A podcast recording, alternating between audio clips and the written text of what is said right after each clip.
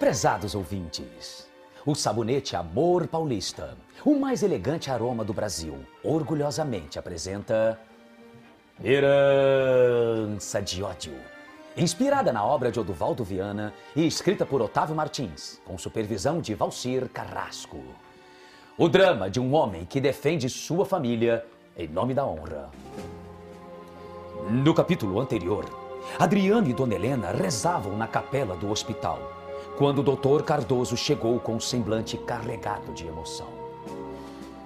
Tenho uma notícia triste para dar-lhe, senhor Adriano. Uma notícia triste? Então, Cristina! Cristina entrou em coma, senhor Adriano, e por grande ironia do destino, foi colocada no setor de casos graves junto com seu pai, o doutor Edgar, que também está em coma.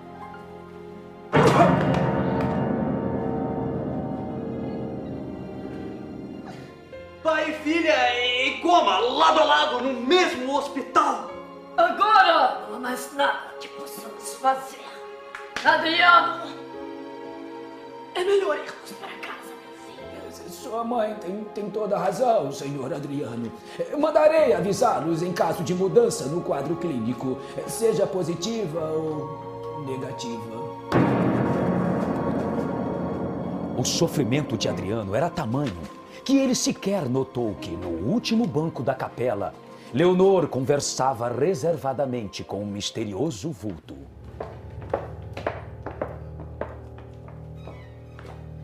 Senhor Coleman, o senhor disse que não teríamos mais problemas com essa advogada, a tal Cristina.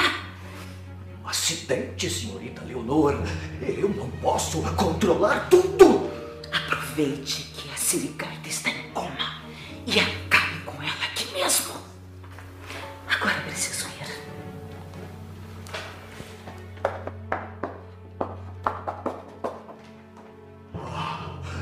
Leonor, se tu soubesses como eu anseio pela morte de Adriano para esposar-me com a senhorita Cristina.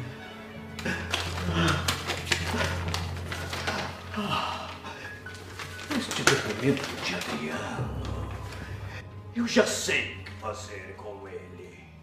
É só esperar a hora certa e Adriano desaparecerá para sempre.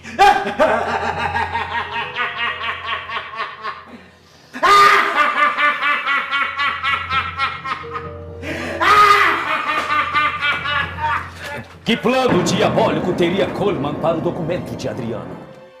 Não perca o próximo capítulo desta emocionante radionovela Herança de Ódio, proporcionada pela ação rejuvenescedora do sabonete Amor Paulista, seu parceiro para um dia a dia mais perfumado e elegante.